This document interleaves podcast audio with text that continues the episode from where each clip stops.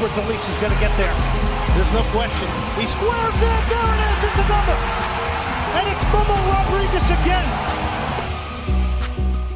Hey everyone, welcome back to the Houston Dynapod podcast. It's me, your host, Finister. Tonight we're going to do a player profile. We almost, God, I came so close to doing a pregame for Dallas versus our club, the Houston Dynamo, but you know what? We're going to knock that out Thursday or Friday. Friday. We'll knock it out Friday. Couple things. Before we go into our guy tonight, our favorite Swede, our favorite Swedish boy, Adam Lundqvist, let's talk about the Astros and Yankees and the hatred between the fans. If you're on Twitter, which I am, you'll see our Astros fans hate the Yankees. The Yankees hate the Astros fans. They hate each other. That's great. That's great.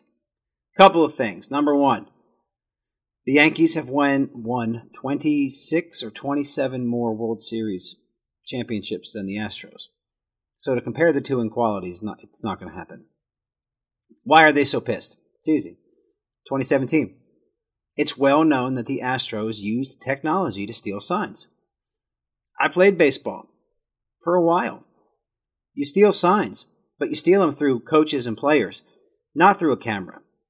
And the Yankees fans are upset because they feel that without the electronic technology and without the garbage can, they would have beaten the Astros. Now, I could be wrong, but I'm pretty sure it was proven the Astros used it in the ALCS, but did not use it in the World Series.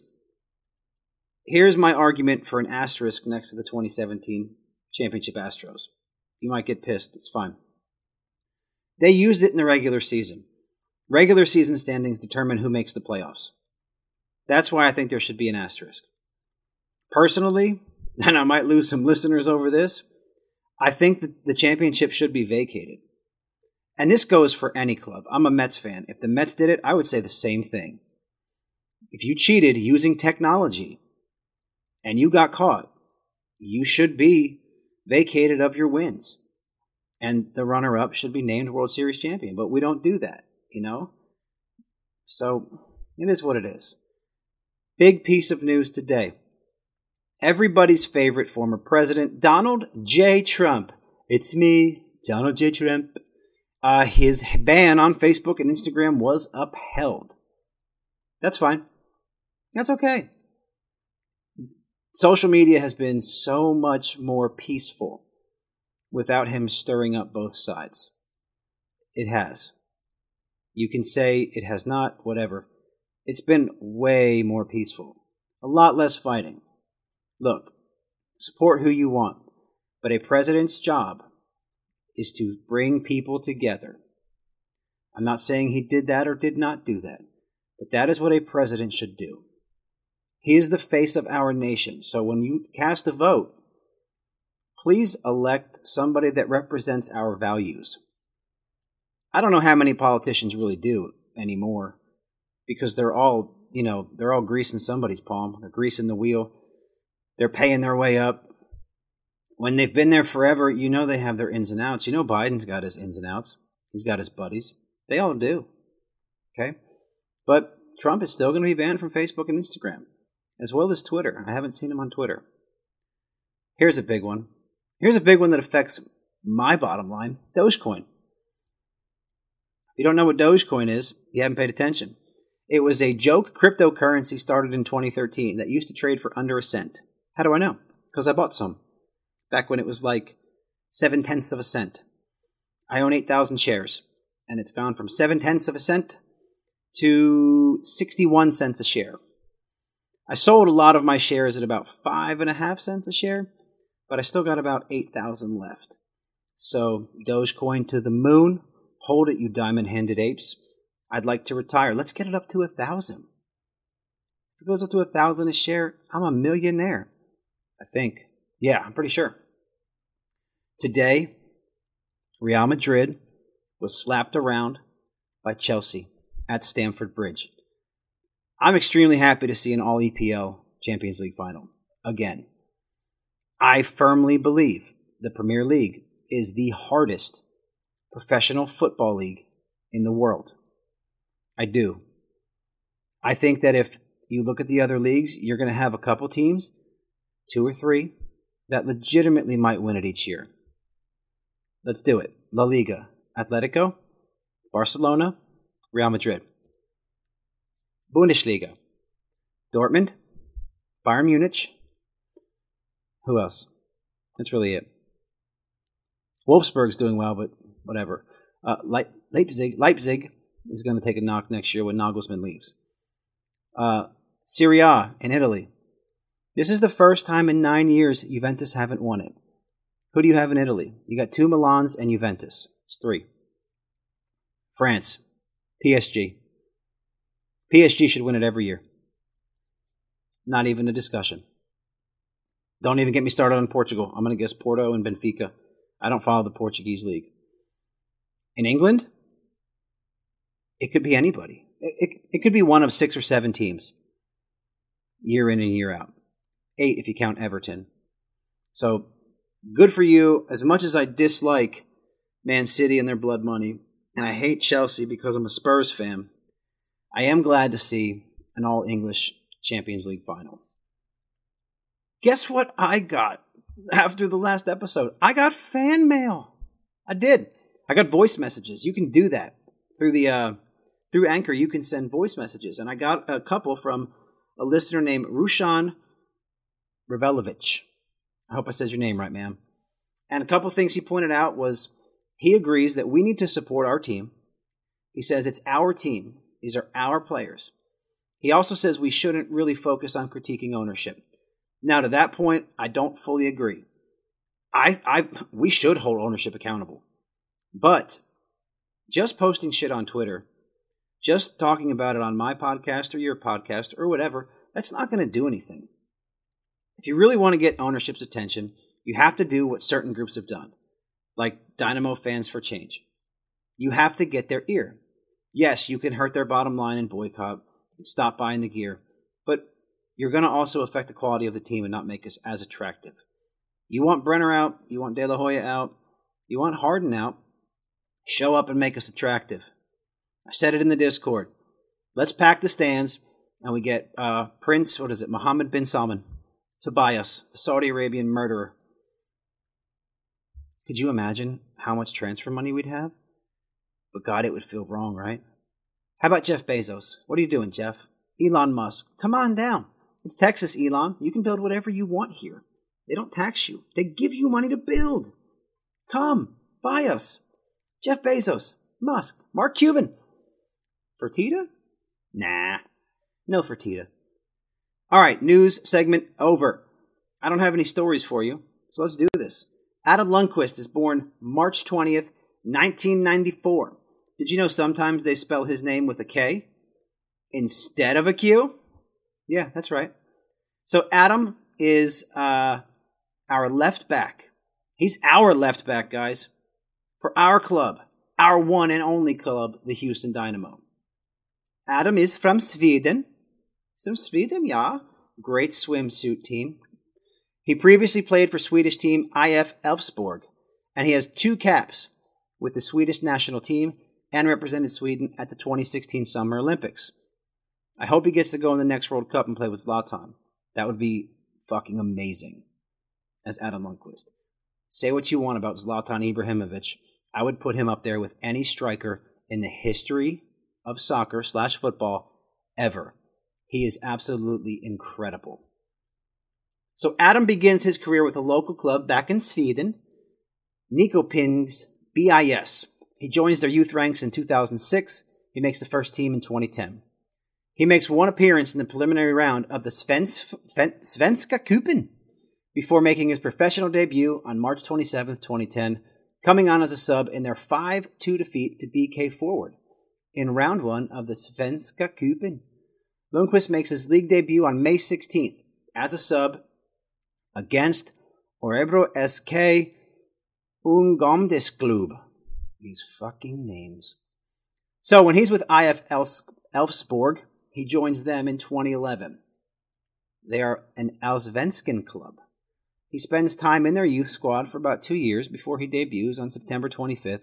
2013 as a sub in a league match with against IF Brommapojkarna. Jesus Christ, these names are awful. On November 7th, 2013, Adam debuts in the Europa League against Danish side Esbjerg. Lundqvist helps Elfsborg win their third ever Svenska Cupen and features six times in the 2013 2014 version of the competition, but he doesn't appear in the final. Now, in 2014, Adam is converted from a midfielder to a left back. Did you know that? Did you know that Adam professionally started as a midfielder? That's right. Could we do it again? Maybe. Maybe we could. Well, I don't think we need another midfielder, though. Adam scores his first goal for Elfsborg in a 2 0 win over Kalmar FF on August 17th, 2014. Let's fast forward four years. We're going to fast forward because that's what Wikipedia does. On April 26, 2018, Lundqvist is signed on a full transfer using targeted allocation money. He goes on loan with RGV for one game to gain match fitness. He debuts on May 30th against Real Salt Lake. In his debut, he plays right back instead of his natural left back position because AJ De La Garza was injured and DeMarcus Beasley was the starting left back. Oh, how we miss DMB. Not Dave Matthews Band, DeMarcus Beasley. Love him. Adam helps the Dynamo win the 2018 U.S. Open Cup, our first ever. He makes two appearances and gets two assists in the competition, including a game winning assist on June 18th against Minnesota United. But that year we finished ninth and we miss out on the playoffs. Adam appears 16 times and gets one assist. So let's fast forward to 2019, Wilmer Cabrera's last year with us. Beasley's rested for the CONCACAF Champions League match, and Lundqvist gets the start. In the 60th minute, 60th minute, Lundqvist sends in a cross to Mauro Manotas past Nick Rimando to give Houston a 1 1 draw with Real Salt Lake. Lundqvist starts the next match we have, which is a 2 1 win over the Impact, as Beasley is again rested for the Champions League matches. March 12th, Adam Lundqvist is subbed on in the 19th minute against Tigres because Beasley suffers an injury and he's going to miss four to six weeks. That is what allows Adam Lundqvist to become our starting left back. He gets significant time and a significant stretch. When Beasley recovers, uh, Adam still features at left back and right back because De La Garza gets injured again. He's going to end that season with 28 appearances and four assists. But as you know, in 2019, we sucked again and missed the playoffs. In 2020, Lundqvist was the first choice. Really, he was the only choice. But don't take that as me knocking Adam Lundqvist. I like Adam Lundqvist. I think he's a good player. And at 27 years old in MLS, he's got four more quality years. So we got some time. He's hitting his peak right now. He's named the starting left back under Tab Ramos. In our shortened season, because of COVID 19, Adam starts 21 of our 23 games. He misses two because he's suspended for a violent tackle. It happens, right? You want guys that are aggressive. You want guys that go after it. Was it intentionally violent? Did he trying to hurt somebody? I doubt it. But sometimes, guys, you got to take a chance. That was a terrible season. We were last in the Western Conference and missed the playoffs for the third year again. Adam signs a contract extension for the 2022 season with team options for 2023 and 2024. I think he's going to be here for that time. Maybe Sam Junqua is getting groomed to play left back, but it is Adam Lundqvist's spot to lose. Now, Adam has represented Sweden at he's represented Sweden at various youth levels, as well as at the 2016 Summer Olympics, where he started three of the group stage matches, and he made his senior team debut on January 6th in a friendly against Estonia. Career wise, 259 games, 6 goals, 28 assists, and 37 yellow cards. Those are good assist numbers. Adam, last game, I made the comment, passes didn't look right. Maybe it was the weather. Maybe it was fatigue. You know, we, we just came back from a hard game in Portland. He's played every minute, if I'm not mistaken. So maybe that was it. But Adam offensively, he creates a threat. He is a threat offensively. He's going to cross the ball in. He's going to make good passes. His side has been relatively quiet this year. And if you're a defender and your side is quiet, you are doing your job. What do I expect this year? Well, I'm going to tell you. I don't see him not playing unless he needs a rest. That's it. Who else are we going to put there? I think Bizama can play the left side as well. We know Junqua can play the left side. We don't really have a backup left back. Correct me if I'm wrong, but I don't think that we do. We don't have a true replacement for Adam Lundqvist. And that's a problem.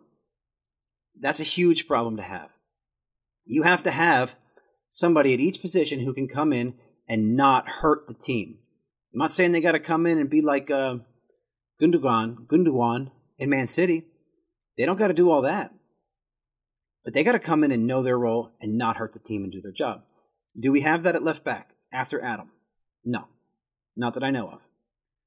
So I, I anticipate him playing all year. I think Valentin on the other side is going to play all year. I think there's a good chance they can have quite a few assists. By quite a few, I mean, you know, four, five. It's possible. A piece. It just depends on how we play it. So, boys and girls, we got the Texas Derby this Saturday. We get to go to Frisco and enact revenge on FC Dallas for what happened in the Copa Tejas. Speaking of the Copa Tejas, I hope next year it's opened up to all of the Texas clubs, all USL and all MLS clubs. Look, if the USL sides don't have their rosters filled out, bring in some local junior college guys. Let them go out and play, man. Let, us and then we know what we can do. They come to Houston, they go to Dallas, they go to Austin. We share the revenue. Give them half of it. You're going to make football, soccer in Texas better if these USL teams have more money. Not having the Open Cup is going to hurt a lot of USL teams. It's going to hurt all of them, actually. Because for them to make the group stage or get past that, that third round, the group stage, listen to me, for them to get past that third round, that's big revenue. So if you're not going to do that, let's get these guys come here, hold it in Austin, Houston, and Dallas. Split the revenue. You might sell 5,000 tickets. Split it with them. What is it going to hurt you? What is it going to hurt you? You're going to make their squads better. They're going to be able to bring better players up. We're going to have easier places to scout. You know, San Antonio's two hours away. It is. It's right down the road. You can go to RGV. We have a good relationship. Tulsa. Not Tulsa. Jesus, that's in Oklahoma. El Paso. There's plenty of USL teams here. Bring them in. Let, let's play. Let's get them going. So, this Saturday, if you're going to Dallas, be loud. Be proud. Don't take shit from anybody. Support our boys. Support our boys. Because we need to leave there with a point or three points. We do. We got to go into these Texas matches and we got to come home with something. Whether it's one point or three, we have to. That's been it. Our player profile on Adam Lundqvist. The, pl- the pregame will be coming out towards the end of the week, most likely Friday night, just in time for y'all to listen to it on the way up to the game with FC Dallas. Guys, I'm Finister, your host. Give us a like, share, subscribe, rate, review, support whatever, send us an email, hit me up on Twitter. Let me know how you think. There's a new kid, real quick. There's a new kid uh, on on Discord. I got a message from his name is Fire Rooks, and he was asking me about how to start a podcast. What do you use? What software can I use?